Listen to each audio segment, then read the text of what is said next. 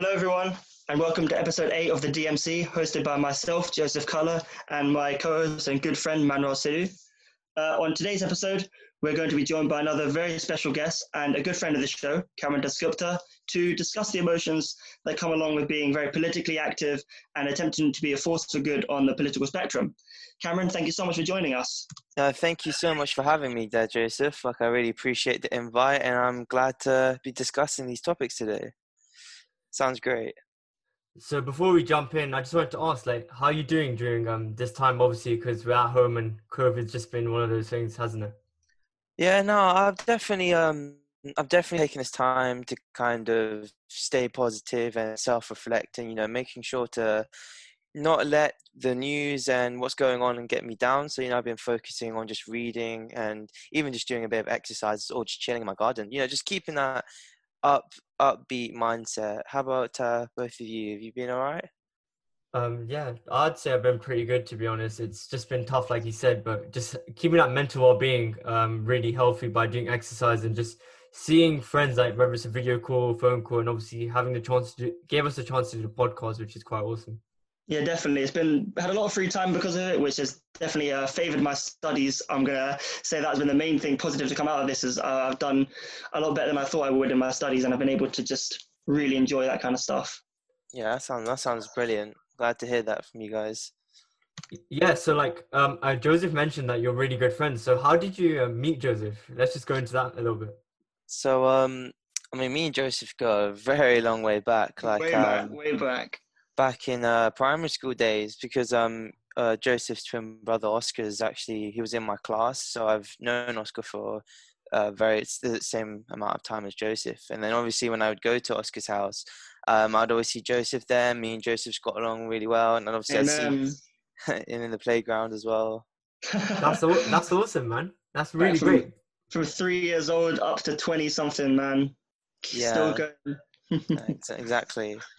Yeah, man. But that's a lovely journey, and I'm great that you mentioned that, because with some people, it's you meet them for such a long time and you lose connection with them. But it's really great that you guys have kept yourselves together for a really long time and hopefully into perpetuity. But jumping straight in, we're going to be talking about politics. So I was just going to say, how did you actually get into politics? Okay, so with my story, it's a bit more. It's not as what you would expect. Before I got into politics, I actually didn't know anything about politics. I barely even knew what government was or the prime minister was. I didn't really bother or look into it. And then I guess when I left my secondary school to go to a sixth form, I kind of wanted to recreate myself, look for something new. I wanted to find something that I was genuinely interested in, because before GCSEs I wasn't too sure what I wanted to do with my life. So I picked politics at my sixth form, and I don't know, it just clicked. It just became something that I wasn't just studying, but I genuinely enjoyed. And I think since a few years ago when I did start it, I've just carried it on, and I've never looked back since, and I'm very grateful that I chose that subject, because honestly I picked it at random, so I'm quite happy. Yeah, and it's when did you think that click really took place? Because like you said, with some people it's you kind of go off on a whim. Was politics in your environment beforehand, or were you I really don't know what to do, I'm just going to go into politics and see what I can get out of it?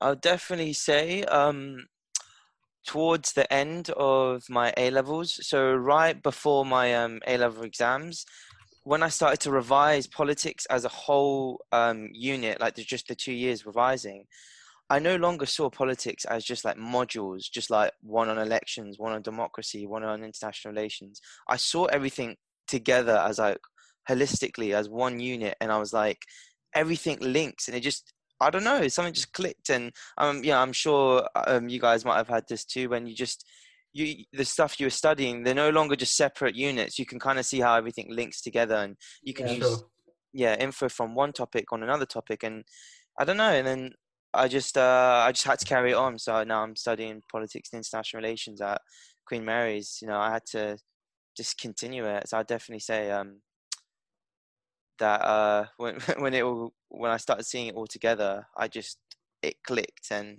I had to continue. Yeah, that's good, man. I remember when you first realize that, oh, I'm really starting to like this. And I remember you doing some other A-levels before and you didn't like them and you weren't too motivated. And then you found something you liked in terms of politics and you're like, okay, this is something I can actually put a bit of time into. I was going to say, for yourself, obviously, you know, we're quite young. All three of us are 20 years old. And I was going to say to you, what do you think the best way that young people can get involved in being politically active is?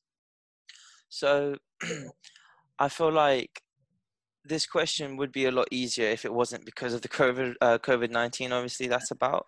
But I would say that even right now, I feel like because of the Black Lives Matter movement that I think everyone's really appreciated. I've seen so many people get involved through social media. So like, you know, making sure to post and get involved with what's going on.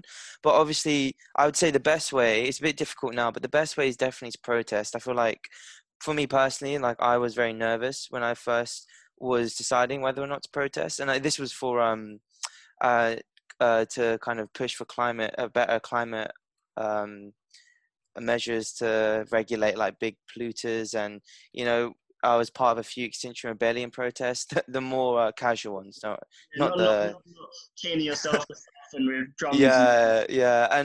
I think answering your question, how a good way for people to get involved is definitely to protest, because the thing is, the news and the media likes to cover the you know, the very extreme people that kind of take it a bit too far, and obviously that's the sort of thing that draws attention. So the news focuses on the people that like climb planes, climb trains, tie themselves to buildings, but you know, they always miss the thousands of peaceful protesters that are genuinely just want to make their voices heard. And you know, and it's the same with the Black Lives Matter movement. Like honestly, you see a lot of these violent protests, but you know, there is thousands and thousands of people that are genuinely just holding signs and they just want their voices to be heard. So I'd definitely encourage people to get involved with that, because it's really an empowering experience, you know, letting your voice be heard.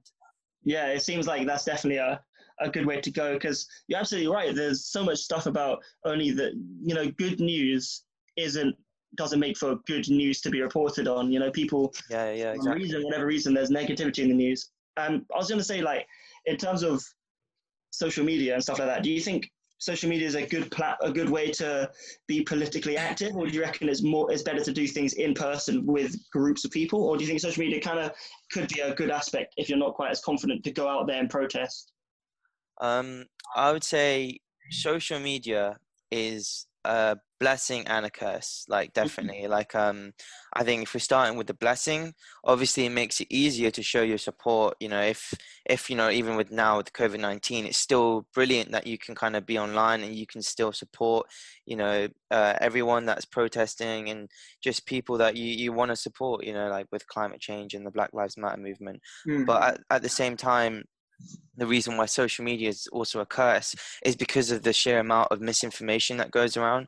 Like I do see all the time these very questionable and controversial posts that kind of claim things, and I'm like, okay, but is that actually true? And then when I do a bit of research, I spend maybe 10-15 having a look, I can't actually find a legitimate source. So then at the same time, people can kind of I guess they start believing what they see, and then that they might share posts or start thinking a certain way because they've seen things on social media. So then that can kind of distort your view, which is why in person is a bit better, because then you can have a healthy debate. You know, if maybe you've got a bit of like a wrong piece of information, you can talk to someone about it and you can kind of both discuss it and look up online. Whereas if you're like just by yourself, you might just assume it's correct, or you know, like it's a bit harder to be able to discuss those sort of issues. So I don't know. I think social media, it makes it easier, but at the same time, you got to be very wary with the sheer amount of misinformation. Yeah, that makes sense. Yeah, for sure. Like what you mentioned in terms of the platforms and how they're normally used, like it's instant gratification, and these platforms, like you said, you see this information and it's not necessarily true. And just to touch on that, how do you actually allow yourself to view these things objectively? Like you said, you do research, you do take the time out to see what someone's posted, and then take it upon yourself to look at different sources. But is there any other systems or mechanisms that you try to use to be more objective or politically aware? So I think definitely with politics, it's not a science subject per se. You know, there's a lot of the things you discuss are very easily debatable, and you know, I think it is very easy to let your subjective or your emotions get involved with politics. And, you know, sometimes I think that can be healthy. I think that's, you know, that's kind of natural. If you genuinely feel very passionate about an issue, then I think that's all right.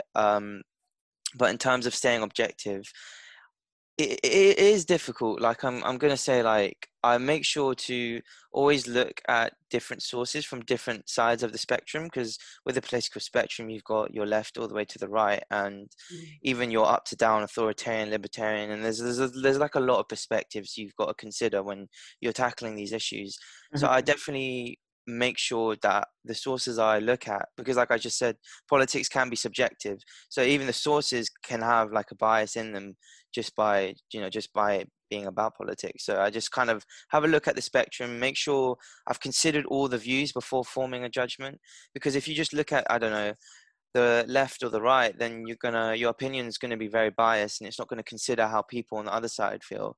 So yeah, definitely making sure I look at a range of sources, I would say, is the best way to stay objective.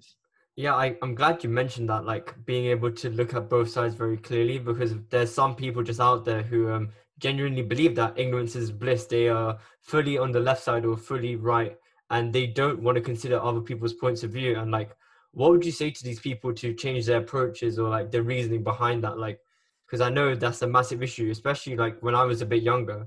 I didn't really follow politics, and I was like, oh, politics, I don't care about politics because I know it won't affect me. And I know some people use that reasoning to back up their own points if they're like leftist or rightist. And like, what would you say to those kind of people? So I think that you mentioned a couple things there. So starting with the ignorance is bliss, like, I just feel like that statement is just very naive, because I feel like in a way, a lot of the issues that happen in the world will indirectly affect you. Like, for example, there are many people suffering in war-torn countries like Syria, Libya, and Yemen. And those people, they become refugees, and they make these trips to Europe. And, you know, this kind of causes a refugee crisis. And then that kind of fuels a lot of the debates in politics. Or, you know, are we letting too many immigrants in, refugees, blah, blah, blah. Yeah. So I feel like, by kind of not acknowledging that these people are suffering, it is still indirectly affecting you. So I think ignorance is bliss isn't very, I don't know, it's very naive. Like, I feel like it does affect you, even if you don't want it to. Additionally, if nobody ever cared about anyone else, then we would never progress as, you know, as a civilization. Like, you know, if we just said ignorance is bliss, then what would be the point of abolishing slavery? All those white people, why would they care? You know, yeah. The reason why slavery was abolished is because people started seeing that these people are genuinely suffering. This is not how we should be treating, you know, black people. They're exactly the same as us. Yeah. So like, you know, if people had that mindset, then why would we ever progress? Why would we ever move forward? Yeah, that's really good. Yeah. I think you mentioned another point as well. You said ignorance is bliss. And then I also like talking about how some people who are like left won't even like try to consider the right's opinion, but obviously been able to make that distinction quite clear. Like, what would you say to those people as well who are just on one side and not willing to like take consideration of other people's points of view? Yeah, and this is definitely an issue that I've encountered. You know, I've gone to debating society at my university, and I've encountered people like this there. And I feel like the key to politics is tolerance. Like, it's just as simple as that. Like, there's always going to be somebody who doesn't have the same opinion as you. They don't see things the same as you. And I think being tolerant and being understanding of their perspective is really important. And I guess the people that aren't tolerant and they kind of just have this one side of view, they just think that they can kind of just bulldoze their way through. The whole thing about politics is compromise. You kind of discuss with the people you don't agree with. You kind of learn where you can kind of compromise with each other, and then you can come to a verdict. You can come to something that actually you both agree on. If it's not the perfect solution, but it's better than nothing. So I'd say for those people that don't ever consider the other side, then I just think it is a bit arrogant, and I think it makes it difficult for there to be kind of agreement, for there to be consensus. And that makes it even more difficult to come up with policies and to actually enact change and do something. So, you know, it's just annoying though, because it's kind of difficult to teach people to do that, because some people are one-sided like that. But, you know, if everybody considered each other's views, I think we would be a lot more friendly to each other. I think there'd be a lot more action and compromise. Yeah. I think a good point that you mentioned is that if people were able to acknowledge the reasoning behind people thinking another thing and not jump to the conclusion that, oh, this person thinks differently to me, they must be a bad person, they must be, you know, not wanting good for the world. But in reality, those people hold those opinions for a reason. And if you're able to find out that reason, then you can try and understand it better. Even if you don't necessarily end up agreeing with it, it's still, you know, you can still understand where they're coming from. Yeah, no, exactly. But I was going to say, just to mention, like what you were saying about tolerance and stuff like that, and how, you know, you need to be able to be patient with other people's points of view. Do you think that frustration and anger could be a driving force for good in terms of political change, that you can harness that frustration, control it, and try and make a good output? Or do you think it's always okay to always, like, the best point of view is to remain calm? What would you say? So, I think that definitely the starting point is to remain calm, like at the start. So I think there's kind of like a timeline here. So you kind of basically you'd want to like talk to each other, and you'd want to be able to kind of compromise and come to a conclusion at the start. You know, you do, if you want to if you want change to happen, you should be able to talk your way through it. So I'll give you an example. So with the civil rights movement in the 1960s, like Martin Luther King, Malcolm X, and a lot of other prominent figures, they did try and discuss and kind of give solutions to making sure that there wasn't these systemic biases within the system, systemic racism. And obviously, as the years have gone by, so it's been 60 years, and we've had the Black Lives Matter movement. And now that we've seen very little change, you know, I think I've really appreciated the Black Lives Matter movement. It's been around for the last 10 years, but this time it's coming strong, and it's really made sure to show everyone that this is still an issue. And you know what, like the sort of riots and the sort of crazy carnage that's been going on, I kind of justify it in a sense, because I can't even begin to imagine the frustration of these people that have been asking for change for like how many years, like hundreds of years. And they did try and talk calmly. They did try and talk to negotiate and compromise, but nothing's changed. And in some ways you need to do something to grab people's attention. So although I would always advocate to keep it peaceful, to be tolerant and compromise, in extreme circumstances like what we're seeing at the moment, I would definitely say that we need to grab the people at the top's attention. Authority isn't, it doesn't affect the people at the top. You know, when you look at Donald Trump and his inner circle, he's not actually affected by the issues that ethnic minorities face in America. So I think sometimes you have to do something extreme. Yeah, I agree, man. Like, it's always easy when an issue doesn't affect you, that you just like, oh, it's not as relevant. So, for example, around the time of the Paris attacks a few years ago, at the exact same time, there were things like happening in Africa. There was like kidnapping in Africa, but that was nowhere near reported on, because it's not a Western, in quotation, it's not a Western problem and things like that. So it's always an issue when only the Western problems are reported on. Yeah, no, exactly. And I think that links quite nicely to my point as well, because the reason why I've actually started an Instagram page where I basically just report on a lot of these issues that aren't spoken about. And I kind of cover issues around the world, like from Israel and Palestine to Kashmir to China imprisoning Muslims. You know, I make sure to kind of cover the globe, the parts of the globe that are kind of neglected by the West. And I feel like it's just extremely important to kind of cover these issues and make sure that people are aware of it, because, you know, this ignorance is bliss. Sometimes people don't even acknowledge that they're kind of adhering to that idea. People genuinely don't know what's going on the other side of the world. And it's not because they're arrogant, they just genuinely don't know. So I think that's why I've wanted to start this this page off, to kind of grab people's attention. Yeah, that's good, man. Yeah, like, and also just jumping on what you said earlier, whereas like years and years, that like for hundreds of years, that people peacefully doing these things, and how you said the points of view of those people haven't been considered. And it's like you can't progress as a society, and you can't progress ideologies, and also like your ideas and how you would want to express yourself politically, if we didn't have these healthy debates. And that's what I think is really important. And I just want to hear your thoughts on like being able to have healthy debates within friendship groups and circles about stuff that people might agree or disagree, because some people might genuinely disagree and have a point of view which they haven't actually been exposed to, so they don't actually know the reasoning behind why they might be wrong, rather than them being like accused of being racist or like having been labeled by someone else really negatively, even though they genuinely weren't aware of what they believed in was wrong.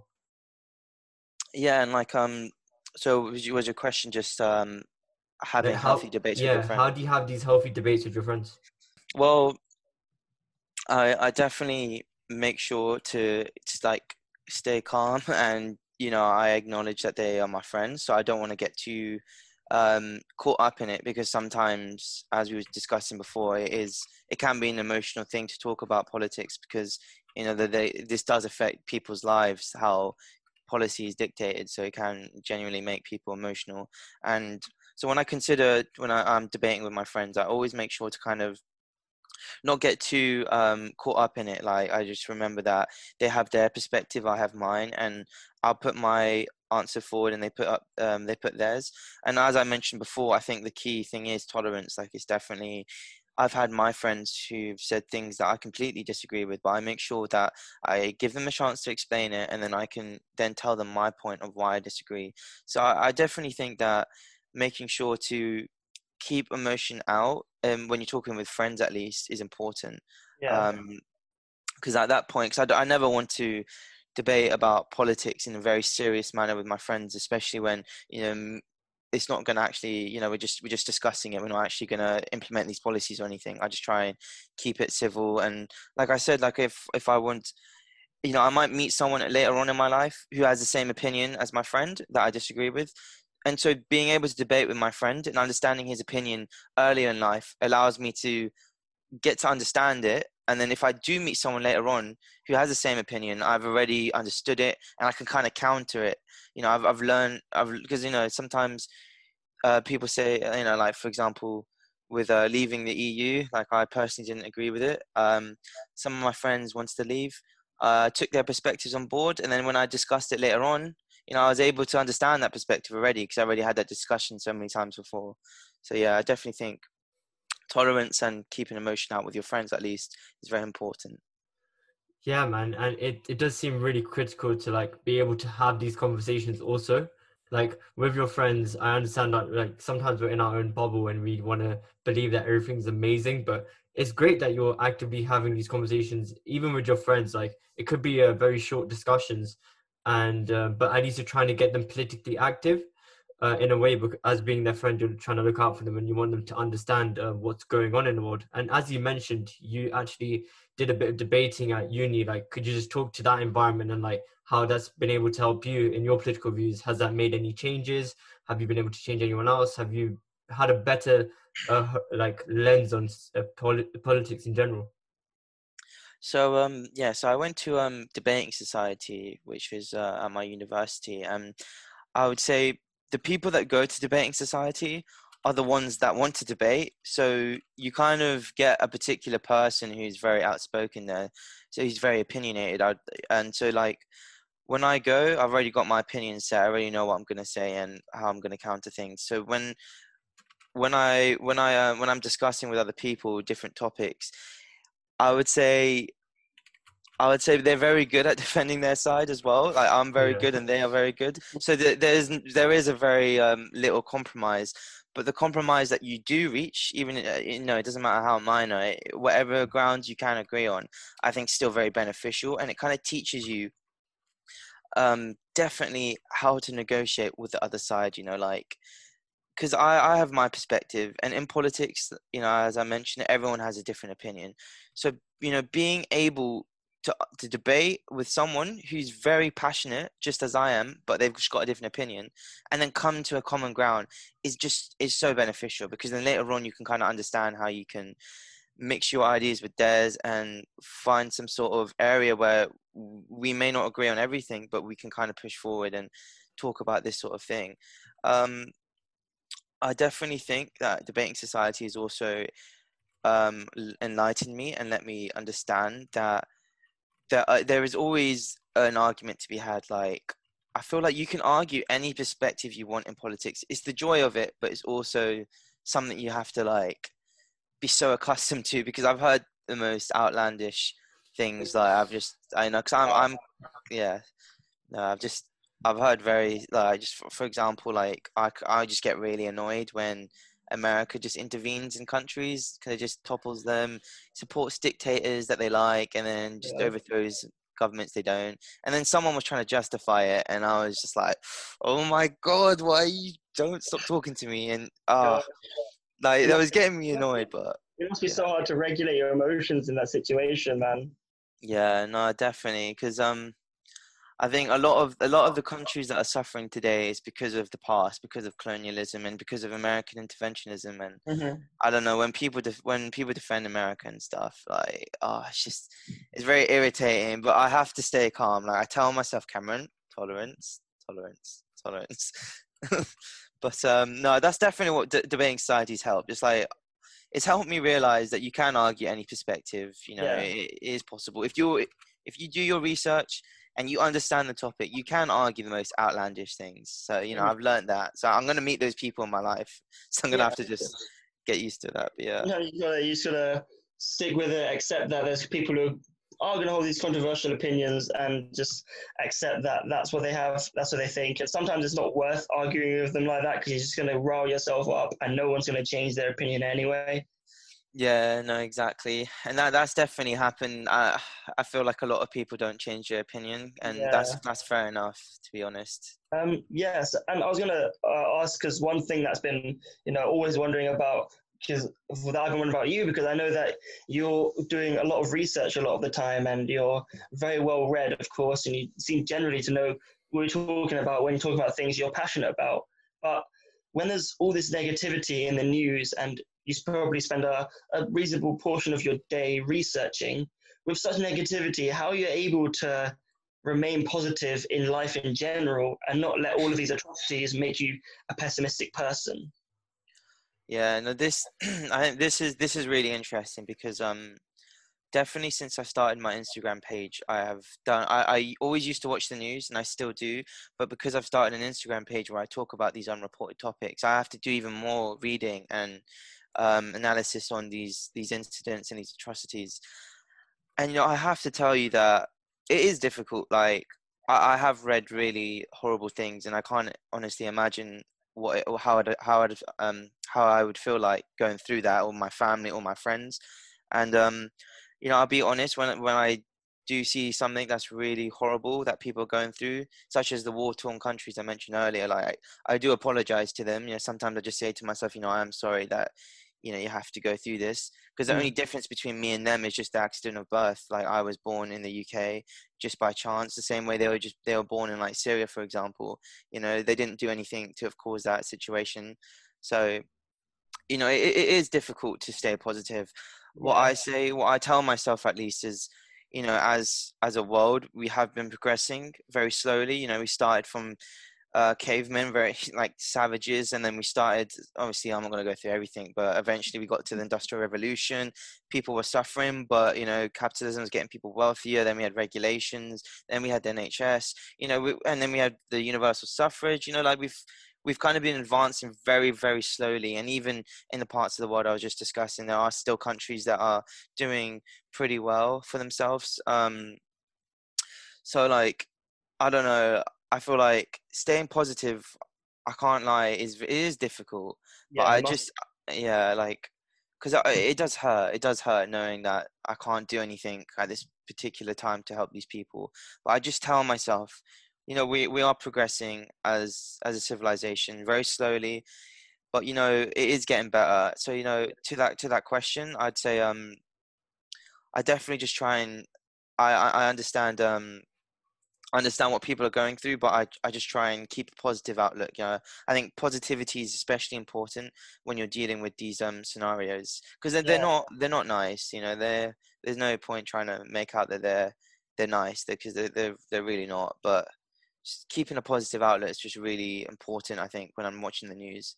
Yeah, focusing on like good things that have happened, and it's nice occasionally to see positive news stories coming out and like hearing success stories of people who've escaped these countries and got out of war-torn countries and made something out of themselves and been humanitarians and things like that. Is there a particular situation or something that stands out to you of a story of someone, you know, changing their life around after having been granted asylum? Is anything, any case studies you know of that you'd like to bring to light? Well, I'd say that there's one that I personally know. This friend of mine, actually, I met him at Freshers, and he was actually a Syrian refugee. So, you know, I met him during Freshers. I think one of these, like, not speed dating, but I think it's speed meeting. Like, he's one of these weird things where you spend like 10 minutes talking to someone. Yeah. And I don't know, like, I just sat with someone. I was like, hey, you know, my name's Cameron, who are you? He said his name. And he was just telling me about how he came from Syria. He left the war. I think it was 2015 or 16 he mentioned. So he had been living in the UK for the last 4 or 5 years. And he just told me that, you know, he came and he was just working hard. His parents they're not working the best jobs, but, you know, he was able to go to university. And now I believe he was studying like maths or something, but it was something he was very interested in. And, you know, he was telling me just the sort of difficulties he had to face in his country. You know, one year they were just, you know, they weren't living the best life, because Syria was never a very stable country, but they were still, you know, getting along and they were making ends meet. And then the next year there was literally the government's bombing everyone. ISIS start propping up. Like, he told me how it escalated. So just to see him right in front of me, he came from this place that I know so much about, you know, Syria. I've read quite extensively on the war. So, you know, just to see him here and just let, you know, just to see him that he's happy that he's made it to a good university and he's studying something he enjoys and his family's safe, you know. And, you know, it touched me. I was like, you know, I'm very happy for you. And, you know, I really hope that, you know, you can get your life back on track, and I'm sorry that you had to go through that. And so, you know, personally, I wouldn't even you know, just meeting these people that have gone through these situations, it's really positive. And like I mentioned before, keeping a positive outlook on you know, war and poverty and stuff is I think very key, because you can easily drown in the despair and the destruction of it all. So I think you know, definitely meeting him made me feel more positive. Yeah, about all the people who have escaped, you know. That's lovely. Yeah, thank you. Yeah, I just wanted to rewind a little bit, Cameron, actually, because you were mentioning a part where you're like, because you don't feel like you're in a political, you don't have a political power to be able to overturn some decisions. But like, you'd obviously know that there's petitions and there's definitely things that as a society that we can push towards. So like, can you just talk on that as well? Because I know like sometimes it can be a bit disempowering really when you hear about these things and you don't feel like you have control of what's going on. But to an extent, we have access to the internet, we have different mediums and communities that we can get hold of. Like, can you just speak to like how people can try to make the most of the internet and situations like that to be able to like promote things that they feel is important? We obviously touched on social media already, but feel free to go into detail.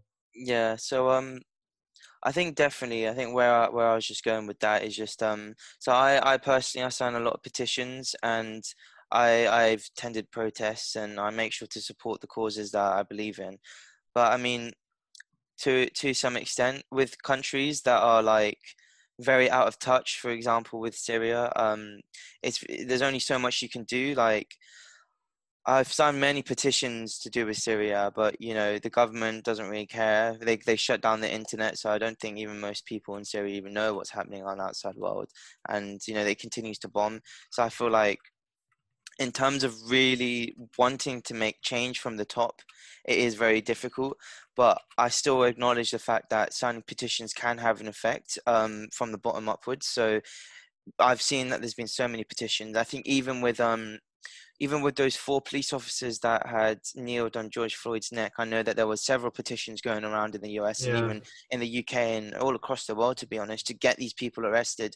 So I understand that it can be a force for good and we can still be politically active through them.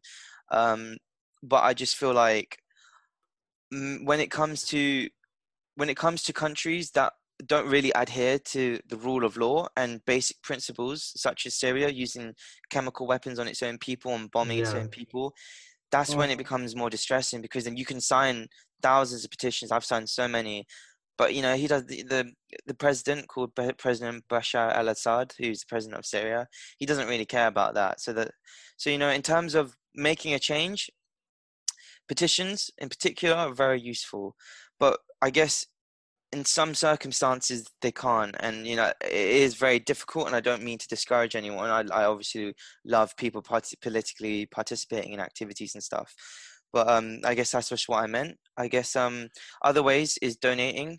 Me and my mum have actually donated to a few causes, such as in Palestine, because Palestine's under threats under threat of having their land taken, so we just kind of donated to the Palestinian cause to hopefully help those people that are struggling to make ends meet in some of those regions. So I feel like definitely donating helps.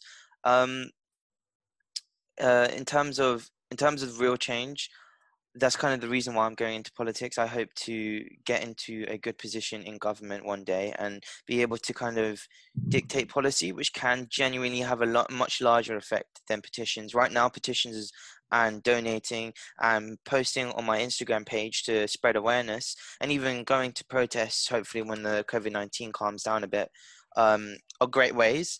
And I would definitely encourage people to do what I'm doing. Like, I think it only takes 20 seconds to sign a petition. If you have the money lying around, and it takes maybe a minute or two to donate, and protesting, you go with some friends. It doesn't have to be a serious thing. Just the fact you're showing your support is more than enough to show, you know, that this is something you care about. And you can go with your friends. There's nothing wrong with being happy and, you know, having some company. I think it's completely fine. Yeah, agreed, man. It's like, I remember when I don't remember, I think I was like 12 or something. Me, my brother, my dad, we weren't even meaning to, but we ended up just walking through London and joining like a climate march. And it was a fun experience, but also it felt good to be like making a change, and not necessarily making one, but feeling like we're involved in a movement for it. I was going to say, in terms of your movement and how you're aiming towards in politics, is there like an ultimate goal for you to reach? Like you mentioned, you want to go into politics one day. Is there something you want to achieve politically? I think definitely my goal is to become, work in the Foreign Office, because in terms of politics, I'm very interested in international relations, which is just kind of global affairs. And as I was discussing earlier with Syria as well, I'd love to make a difference. So I guess the thing is, obviously when I'm older, the situation is going to be so different, so I can't predict how it's going to be like. But my main goal would be to go into human rights and I guess humanitarian crises. And I just really want to help people, because there's this principle, I think it's called Noblesse Oblige, which is a conservative principle by Benjamin Disraeli. And he basically just started talking about how if you're in a position of power and you can actually do something, you should help those people that don't have the power. You know, you should give back to those that don't, they're not in your position. And, you know, I really would want to donate, and I really want to contribute. And working in the Foreign Office gives me diplomatic ties to countries to be able to negotiate. And I know that there's people doing that right now. Like, I'm sure there's many people that are doing what I want to do, and they're trying to do that. But I don't know. I feel like I'm a pretty good diplomat, and I hope to make a difference, and I want to be proud. And I don't want to be saying sorry to people. I want to be genuinely saying, you know, I know what you've been through, you know, I'm in the UK, let me try and help you, let me try and talk to the government, let me try and sort out the international dimensions of this war. Like, you know, I want to make a difference in this world. I want to leave my mark on this world, definitely. Man, that's really good to hear. Thank you. And it really sounds like that's something that I would say all of us in this call right now can really appreciate, that like you spoke so eloquently about politics throughout this whole episode, and I definitely have taken so many takeaways from it. And we all want to make an impact, whether it's like helping someone's personal well-being, whether it's like leaving a legacy in what you've done and like a body of work where people can see what you've done. And for yourself, it's more of a trying to fix the problems that you've seen in the world because you feel that you've got something innate in you that you want to push to the forefront in your job role, which is awesome. I'm glad you mentioned that. And just to end things off, what do you think the most important takeaway you found throughout your studies and understanding of politics? What do you feel like people should, if they had no knowledge of politics whatsoever, the one main takeaway that they should take from this podcast? I would say that I think people already have a presumption about what politics is. They kind of just assume, oh, it's just the government, it's just Brexit, it's just this and that. But you know what, like, politics is an umbrella term for so many more things. You know, it links into business, economics, philosophy, you know, even international relations. You're talking about global politics and humanitarian crises. So what I'd say for them to take away is definitely that politics has an effect on everyone. You know, it doesn't matter, whether you like it or not, it does. And, you know, I think using your privileged position, because, you know, everyone in the UK is in a really privileged position compared to the other countries in the world that, you know, are going through wars and poverty and other issues. I just feel like acknowledging people's privilege and being able to use your privilege to help others is just so important. And it's not even to do with completely with politics, it's just to do with the basic moral values of humans. You know, we should look out for each other, and I think politics has let me learn that personally. I felt like I didn't understand my privilege until I started studying global affairs and global politics. And I was like, I started seeing the situations in other places and I wanted to help. And I feel like if all of us contributed, if all of us helped, we would make a really, really big difference to those people that aren't as fortunate. So definitely the takeaway is, you know, don't even look straight into British politics. Like, just look into sort of humanitarian crises that are going on in the world. Sign petitions, participate in rallies and protests, and donate. And, you know, honestly, you might not think it makes a difference, but, you know, there are genuinely children and people out there that will really appreciate it. And, you know, I believe that, you know, you will be rewarded. You know, later on in life, maybe karma is a thing, and you get something good for it. So yeah, definitely. It's a really powerful sentiment there, Cameron. It's really nice. Like, thank you. I'm a big believer in karma, so I definitely can agree with what you said at the very end. Yeah, it's been fantastic having you on the podcast. I feel like that's most things we've wanted to cover this day. I was just going to say, if you want to, you know, let people who may be listening right now know your socials and how to find you, so that they can also benefit, like I've been doing over the past weeks or so, from your posts and your Instagram stuff. You able to plug yourself and let them know where they can find you? Oh yes, of course. I'm glad you brought that up, Joseph. So I have an Instagram page called Reporting on the Unreported. So you like that name? So that's obviously, as the title implies, I just kind of cover the parts of the world that are genuinely aren't covered in Western media or the mainstream media.